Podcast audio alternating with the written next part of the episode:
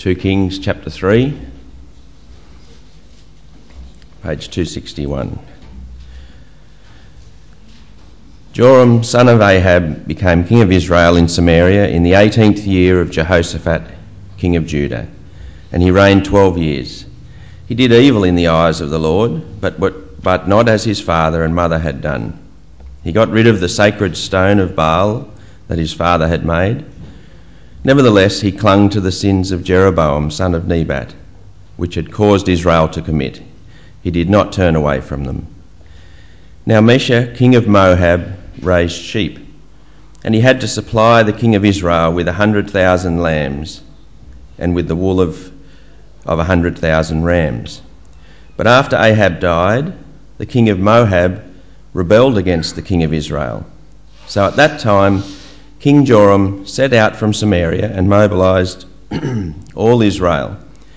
He also sent this message to Jehoshaphat, king of Judah The king of Moab rebelled against me. Will you go with me to fight against Moab? I will go with you, he replied. I am as you are, my people as your people, my horses as your horses. By what route shall we attack? he asked. Through the desert of Edom, he answered. So the king of Israel set out with the king of Judah and the king of Edom. After a roundabout march of seven days, the army had no more water for themselves or for the animals with them. What? exclaimed the king of Israel. Has the Lord called us three kings together only to hand us over to Moab? But Jehoshaphat asked, Is there prophet of the Lord here, that we may require inquire of the Lord through him? An officer of the Lord, uh, an officer of the king of Israel answered, Elisha, son of Shaphat, is here. He used to pour water on the hands of Elijah. Jehoshaphat said, The word of the Lord is with him. So the king of Israel and Jehoshaphat and the king of Edom went down to him. Elisha said to the king of Israel, What do we have to do with each other? Go to the prophets of your father and the prophets of your mother.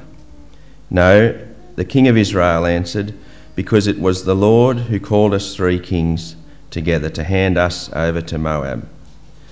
Elisha said, As surely as the Lord Almighty lives, whom I serve, if I did not have respect for the presence of Jehoshaphat, king of Judah, I would not look at you or even notice you.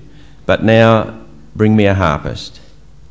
While the harpist was playing, the hand of the Lord came upon Elisha, and he said, This is what the Lord says Make this valley full of ditches, for this is what the Lord says You will see neither wind nor rain, yet this valley will be filled with water, and your cattle and your other animals will drink.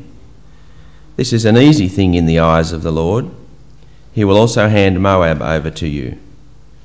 You will overthrow every fortified city and every major town. You'll cut down every good tree, stop up all the springs, and ruin every good field with stones. The next morning, about the time for offering the sacrifice, there it was, water flowing from the direction of Edom, and the land was filled with water. Now all the Moabites had heard that the kings had come to fight against them. So every man, young and old, who could bear arms was called up and stationed on the border. When they got up early in the morning, the sun was shining on the water. To the Moabites across the way, the water looked red like blood.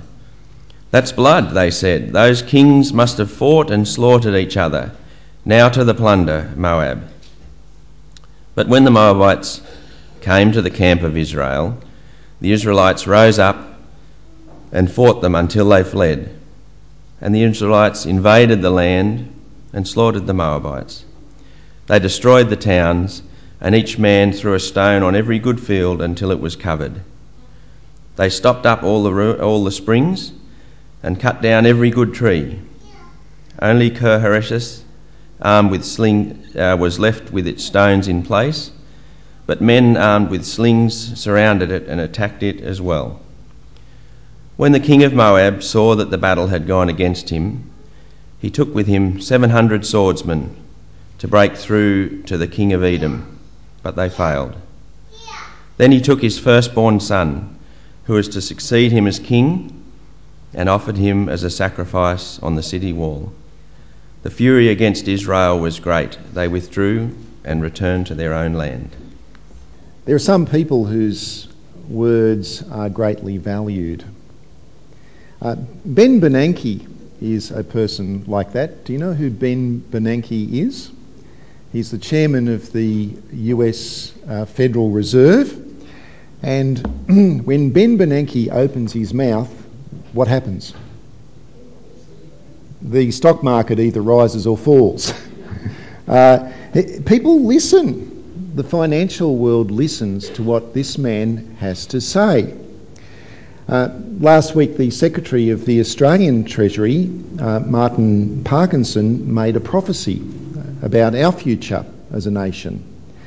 And uh, he said that Australia is about to enter into an economic golden age which will last for decades. Imagine the power of those words. I didn't check the uh, financial papers to see what happened to the stock market after that. But uh, comments like that can have the, uh, the power to uh, really create investor confidence and to cause some politicians to do some bragging as well. His words are valuable, they are valued. Uh, it's also true with school teachers. Well, this time of year anyway. I understand it's school report writing time, is that right? Okay. And uh, school teachers amongst us are uh, working early in the morning or late in the night, uh, consuming lots of coffee, poring over the uh, students' reports, and uh, they know that they have to think very carefully about every word that they write. Why? Well, it's not because the students pay much attention to the reports, it's because of the parents who read every word over and over again wondering what does that word mean? What did the teacher intend by that? What does he really think about my, my, my, my child? Their words are valued. What about God's word? How much do we value what God has to say? Uh, how carefully do we listen to God? Uh, do we really believe that God's word is more precious than gold? And more and sweeter than honey from the comb, as we saw a couple of weeks ago in Psalm 19. That's an issue which we've been dealing with in recent weeks. And it's an issue which the Bible keeps on confronting us with over and over again. Uh, as we read through 2 Kings, which we've started a new series on, we're going to see this issue. It keeps on coming up.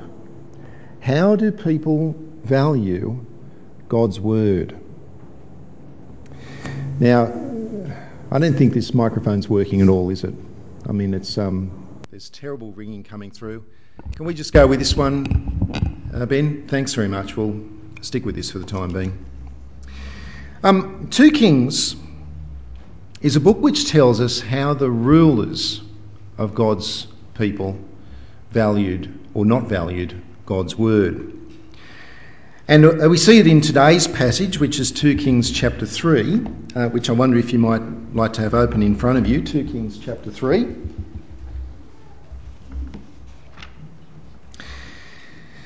Two Kings chapter 3 is all about a king by the name of King Joram. Now, my guess is you probably haven't heard much about King Joram. He doesn't really feature a great deal in the Bible, but he features here in 2 Kings chapter 3. Well, what do we know about him? And what was he like? And what we do know is that he didn't expect to become king. Uh, his brother had been king, but we heard about what happened to his brother last week, didn't we? What, what happened to him? He fell out of a window and he died. And there's a little summary of the rule of King Joram in verses 1 to 3. I'm sorry, Ben, I'm getting terrible feedback up here. Is there anything you can do about that? Okay. Um, there's a nice little summary of King Joram in verses 1 through to 3. Uh, let me read it to you. Uh, it says, Joram, son of Ahab, became king of Israel in Samaria in the 18th year of Jehoshaphat, king of Judah. And he reigned 12 years. He, had ev- he did evil in the eyes of the Lord, but not as his father and mother had done. He got rid of the sacred stone of Baal that his father had made. Nevertheless, he clung to the sins of Jeroboam, son of Nebat, which he had caused Israel uh, to commit. He did not turn away from them. So it's a good news, bad news story again. The good news is that he was not a great fan of Baal. Uh, for some reason, and we're not told why, he got rid of the stone that his father had erected in honour of Baal. So that's good news. Uh, the bad news is in verse 3 that he still clung to the sins of Jeroboam, the son of Nebat. Now, who was Jeroboam, the son of Nebat, and what were his sins? Well, remember what happened after King Solomon had died. Uh, Solomon's son Rehoboam took over the throne and he uh, declined to reduce the taxation on people. And 10 of the tribes split away and they formed the northern kingdom of Israel. And their leader uh, was King Jeroboam. That's who he was. What was his sin? Well, you may recall uh, from 1 Kings that uh, when Jeroboam and his 10 tribes split, uh, he was concerned that his people would be travelling down to Jerusalem in order to worship God at uh, the temple, and that if they did that, that their heart affection to the house of David would be rekindled, and that he might lose their affection. So, what did he do? Well, he decided to start up uh, his own places of worship and he went and built two golden calves. He set them up, one at uh, the, the town of Dan and the other one at the ta- in the town of Bethel. And he said to the people of the northern kingdom, uh, These are your gods. Uh, if you want to worship the God who brought you up out of Egypt, then go to Dan, go to Bethel, and you worship him through these calves, these golden calves. And so that was his sin uh, he introduced that kind of abhorrent uh, deviation of worship of the true God uh, and, uh, and, and, and did not allow his people to go to Jerusalem in order to worship God there. Now, we're told here that King Joram, although he was not a fan of Baal, that he nevertheless continued to encourage people in that false worship of God at Bethel and Dan. Now, at the same time as King Joram, the southern kingdom of Judah, uh, their king was King Jehoshaphat.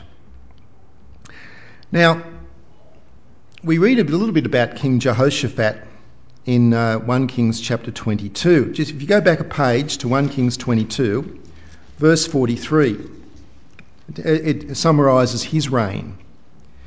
Let me read that for you. Verse 43 In everything he walked in the ways of his father Asa and did not stray from them. He did what was right in the eyes of the Lord. The high places, however, were not removed, and the people continued to offer sacrifices and burn incense there. Jehoshaphat was also at peace with the king of Israel. So he wasn't perfect, he allowed certain high places to continue to exist. But uh, elsewhere, we're told that he also encouraged Bible teachers um, to spread out to all of the towns in Judah and to teach the law of God to people. So we're told here that he did what was right in the eyes of the Lord. So uh, Israel and Judah had two very different kinds of kings. Uh, Israel's king was ungodly, and Judah's king was a godly king. Now, in today's passage, these two kings joined forces to go to war. Uh, why did they jo- join forces?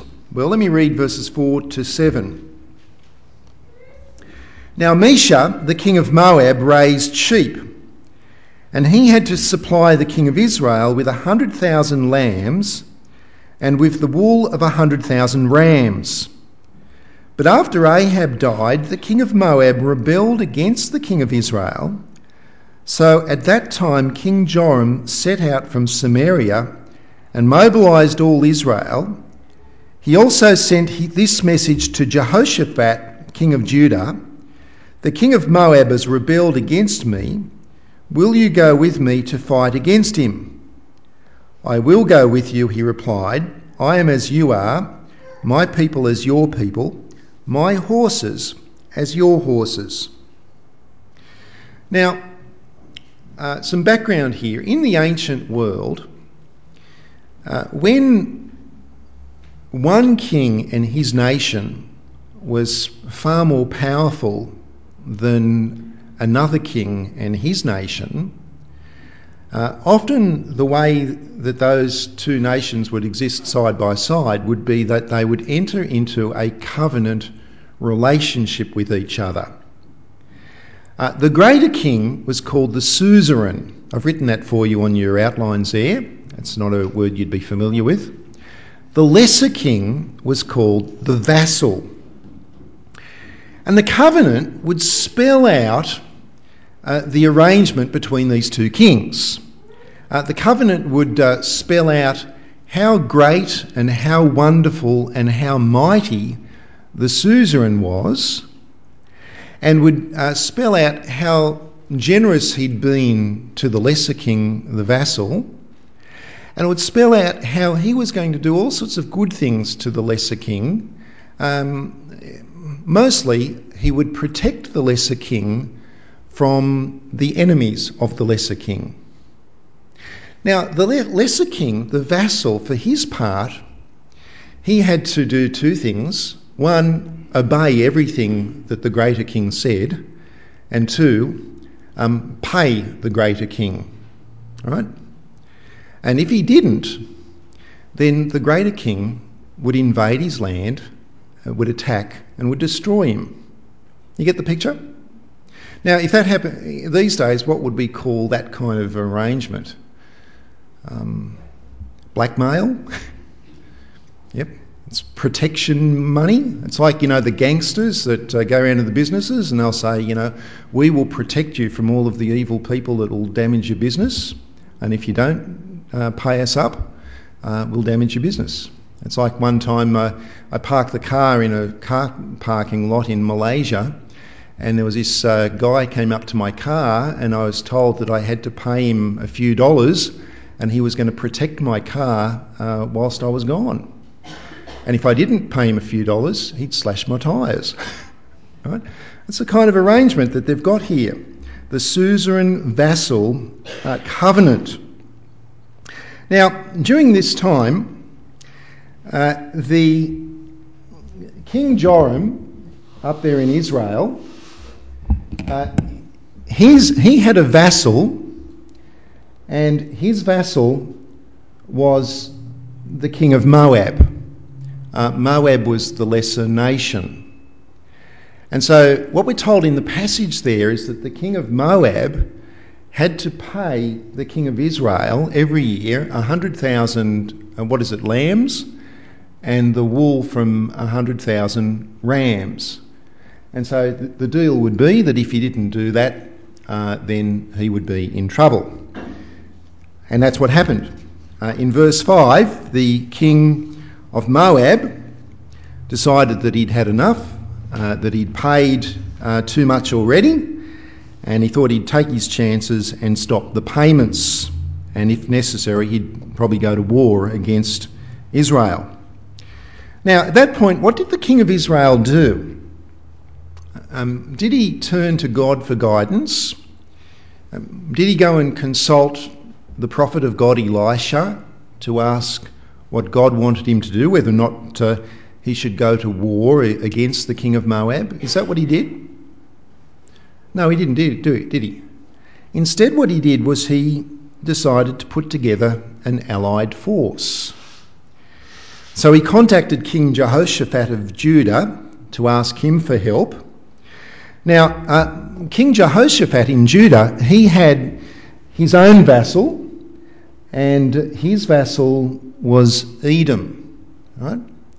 Now, uh, Edom, who were they descendants of? Can anyone remember? Esau. They were the descendants of Esau. Whereas Moab, who were they the descendants of? They were descendants of. Anyone have a go at it?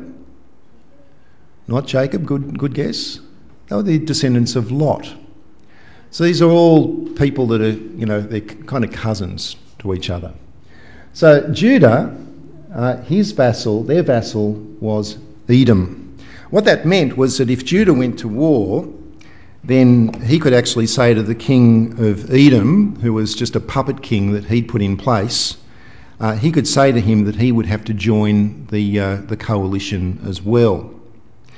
And so they, um, there was two ways that they could attack uh, Moab. Uh, Israel could have attacked Moab through uh, from the north. They'd, they'd go around the, the Red Sea there, the, the Dead Sea rather, and attack from the north. But there was a couple of reasons why that wasn't desirable. One was that the Moabites had built up their defences around their towns in the north. Or alternatively, they could go for a long march and they could march down through Judah and they could join forces with the, uh, the, the army of Judah there. Then the two armies could then proceed eastward into Edom, connect with the army of Edom, and then the three armies could then go around and attack Moab from the southeast, uh, which was an area, uh, it was like coming in through the back door was an area where their defences were not particularly strong. And so, uh, whilst that was a, um, in some senses, a more difficult way of attacking because it involved a very long march, it made it easier to join three armies together and uh, to hit uh, the, uh, the Moabites uh, at their weak spot. But it was a long march through the desert. And there was a problem. Do you see what the problem was? If you have a look at uh, verse 9, the problem was that they may have been, they may have just planned very badly, uh, or it may have been that there were some water holes that they thought they'd come to but were dried up. But the bottom line is that by day seven, when not even an arrow had been shot in this war, uh, they were pretty close to Moab. They were just on the other side of the border of Moab, but they they had no water. Um, they they they couldn't quench the thirst of the soldiers or the, the animals that were with them, and they realised that they're in fact in very serious trouble. Uh, thousands and thousands of soldiers and no water. And they could be very vulnerable. They could easily be attacked. So, what did the king of Israel do? Who did he blame? Uh, did he blame his military advisors? Did he blame himself? No. In verse 10, who does he blame? He blames. He blames the Lord. Have a look at that. What, what he explained? Has the Lord brought us three kings together only to hand us over to Moab? But who was it that brought the kings together? wasn't the Lord, was it? It was King Joram himself. Uh, God had played no part in his thinking until now. Uh, in the Old Testament, when uh, Israel had godly leaders, when they were deciding whether or not to go to war, they would consult God first. If it was Moses, he would talk directly to God. Other leaders, they would go to the priests or to the prophets and they would find out what God wanted. But not this king. Um, you see, what kind of man was he? He was a shrewd politician and he was self confident. But the Bible warns us against self confidence. Remember in the book of James, in James chapter 4, uh, it, it talks about the self confident person. Remember the person who says, Well, I'm going to make up my plans and I'm going to go to this city or that city, I'm going to do business, and they tell everyone about that, as if it's going to happen because they make it happen.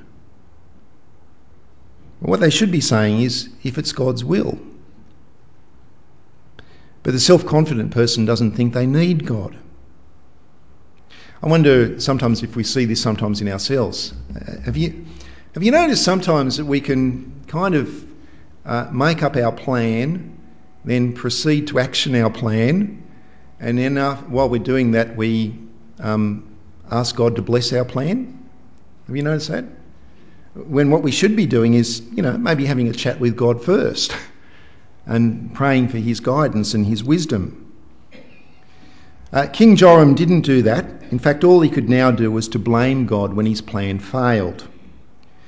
But uh, King Jehoshaphat was more godly. Um, have a look in verses 11 through to 14. In verse 11, it says, But King Jehoshaphat asked, Is there no prophet of the Lord here that we may inquire of the Lord through him? An officer of the king of Israel answered, Elisha, son of Shaphat, is here. He used to pour water on the hands of Elijah. Jehoshaphat said, The word of the Lord is with him. So the king of Israel and Jehoshaphat and the king of Edom went down to him. Elisha said to the king of Israel, What do we have to do with each other? Go to the prophets of your father and the prophets of your mother. No, the king of Israel answered, because it was the Lord who called us three kings together to hand us over to Moab. Elisha said, As surely as the Lord Almighty lives, whom I serve, if I did not have respect for the presence of Jehoshaphat, the king of, of Judah, I would not look at you or even notice you. But now bring me a harpist. Apparently, he wanted some music to kind of uh, get him to think um, more about God. Now, it's not exactly a particularly warm reception from Elisha, is it? Um, it's quite sarcastic, uh, actually. Uh, Elisha knows that Jehoshaphat is a godly king, but as for uh, Joram, well, he's a hypocrite. And, and, do you see what Elisha tells him to do? He says, Why don't you go and consult the prophets of your mum and dad and see what they have to say? Who were the prophets of his mum and dad? Who were his mum and dad, by the way? They were, his mum was Jezebel, his dad was Ahab. And who were their prophets? The prophets of, of Baal. So he, Elisha's saying to him, Why don't you go and have a chat with the prophets of Baal? Now, here's the bloke who has actually torn down the, the, the stone that his dad had erected uh, to, to Baal, and he's commended for that. But as far as Elisha's concerned, he might as well be a worshipper of Baal because he's, uh, he, he's involved in the false religion of the golden calves and he only comes to God, you know, when he's in a desperate situation. And even so, he, he blames God for that situation. Now, um, it's, there's some similarities with some spiritual issues that we can confront today, uh, where people have a form of religion that may, you know, in some respects look like they're they're worshipping God, but they're actually denying God, and they might as well be worshipping Baal. Uh, to illustrate that, I've got um, uh, two Presbyterian minister friends and the elders of their churches uh, who at, at the, this very time are confronting and challenging false religion within what would broadly be thought of as the Christian church. Uh, the issue is that in their two different towns in the mid north coast, there are other mainline church leaders who uh, say that they believe in the God of the Bible, who say that they believe that Jesus died on the cross, but who uh, refuse to believe that the death of Jesus on the cross uh, is the sufficient, perfect, and necessary sacrifice for the sins of people. Uh, in other words, the very core of the gospel they deny. And what they're trying to do at the moment is that they, they are trying to stop that message of the atonement, the sacrificial death of Jesus on the cross. They're trying to stop that message from being taught to, um, to children in the state schools. So they're, they're arguing for the deletion of the atoning work of Christ from the SRE curriculum. Right? Now, they, they're Christian ministers. They say they worship God, the God of the Bible. They believe in Jesus. They believe that He died on the cross as a good example for us to follow.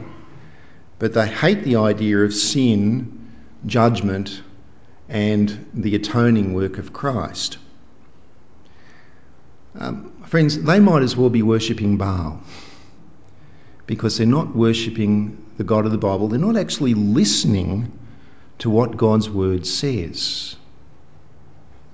Uh, fortunately, there are people who are saying, No, you're wrong, we're going to fight you over that. So in verse 16, God, in his mercy, does speak to Elisha. And he tells Elisha that he would rescue Israel and Judah and the Edomites. He would rescue them from their troubles of having no water. And the way he's going to do it is by causing a flash flood. Now, this is interesting because the thing about a flash flood, as you probably know, is that uh, the, the rain falls somewhere else and it flows down the valley till it gets to the place where the, you know, the, um, the, the, the river narrows and the, the flood spreads out across the plain.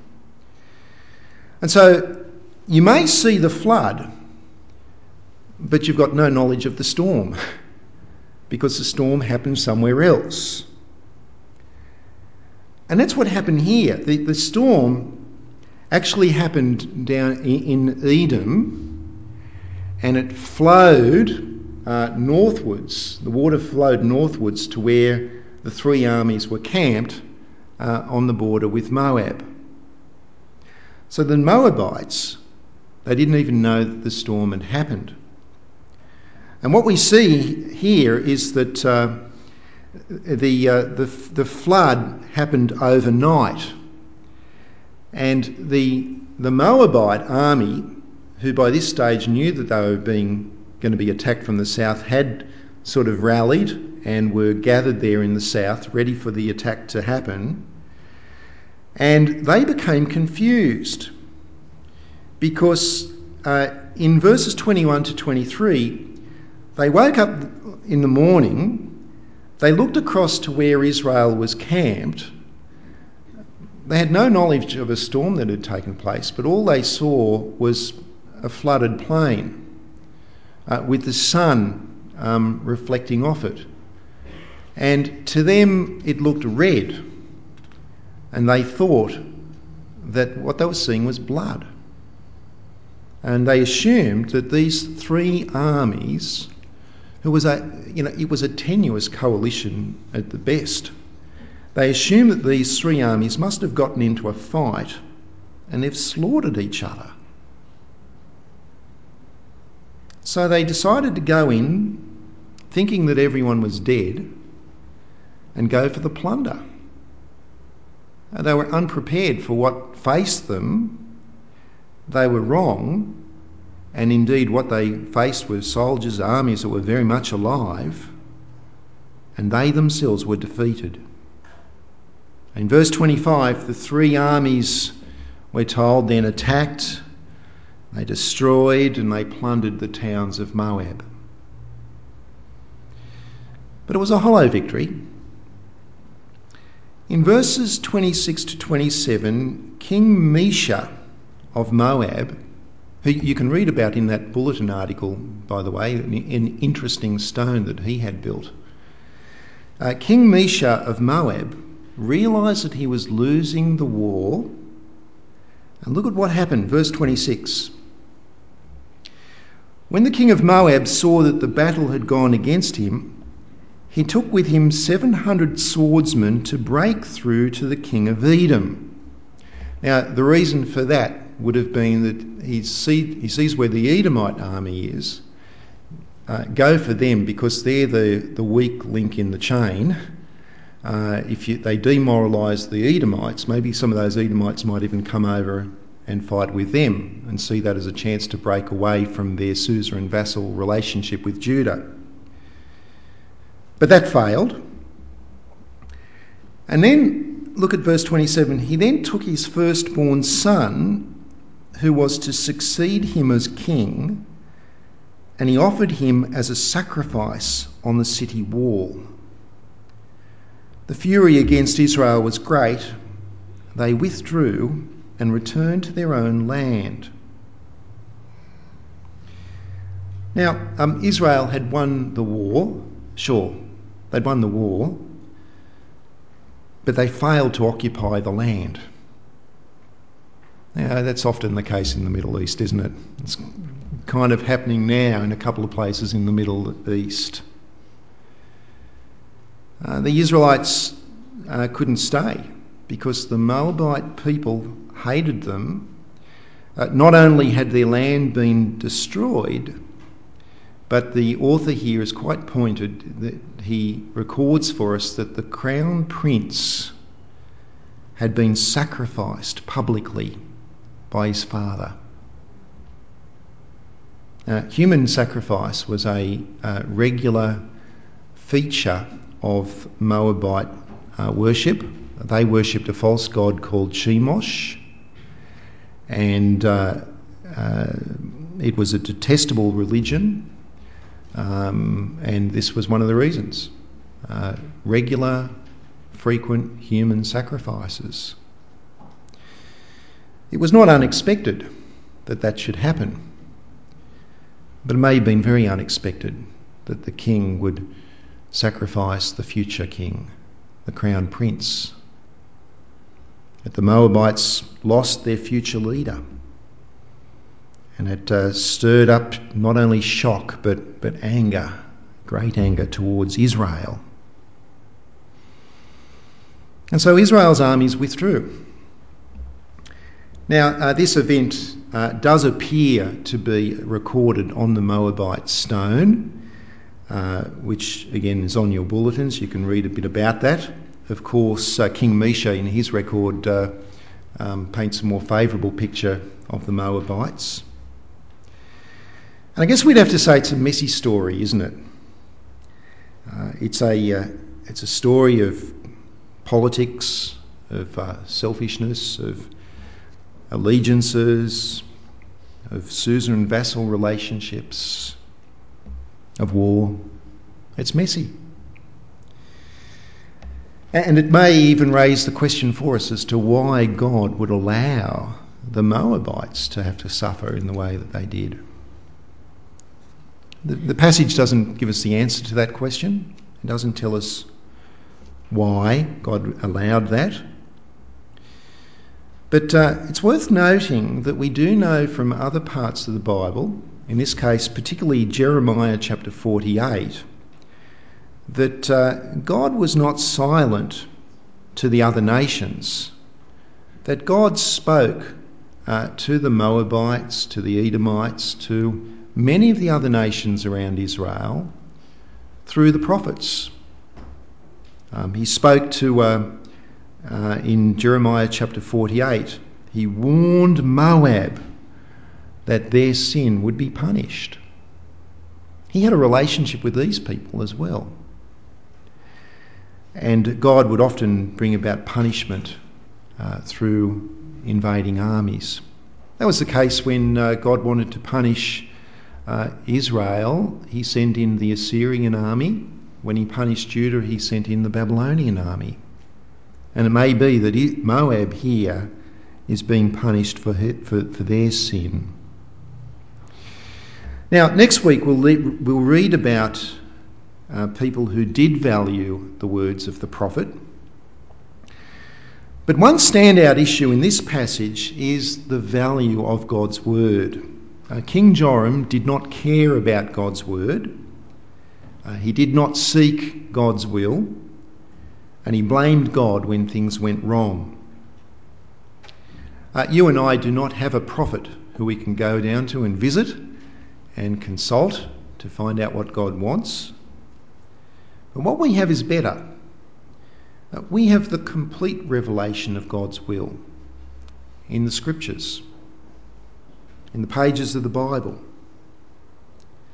God speaks to us through his word, the Bible, and yet it is easy for us to neglect God's word, to say that we believe in it, to say it's important in our lives, but to not read God's word often, perhaps even daily. And what that means is that we, we are not filled with God's word. And we miss out on hearing what God thinks. We're guided more by what we think.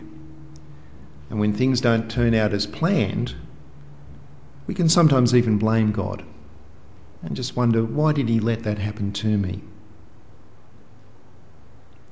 But think about this. If parents analyse every word in a school report, if investors listen carefully to the words of economists and make huge financial decisions based on those words, then how much more should you and I be filling our minds with and paying attention to the very words of God? Let's pray.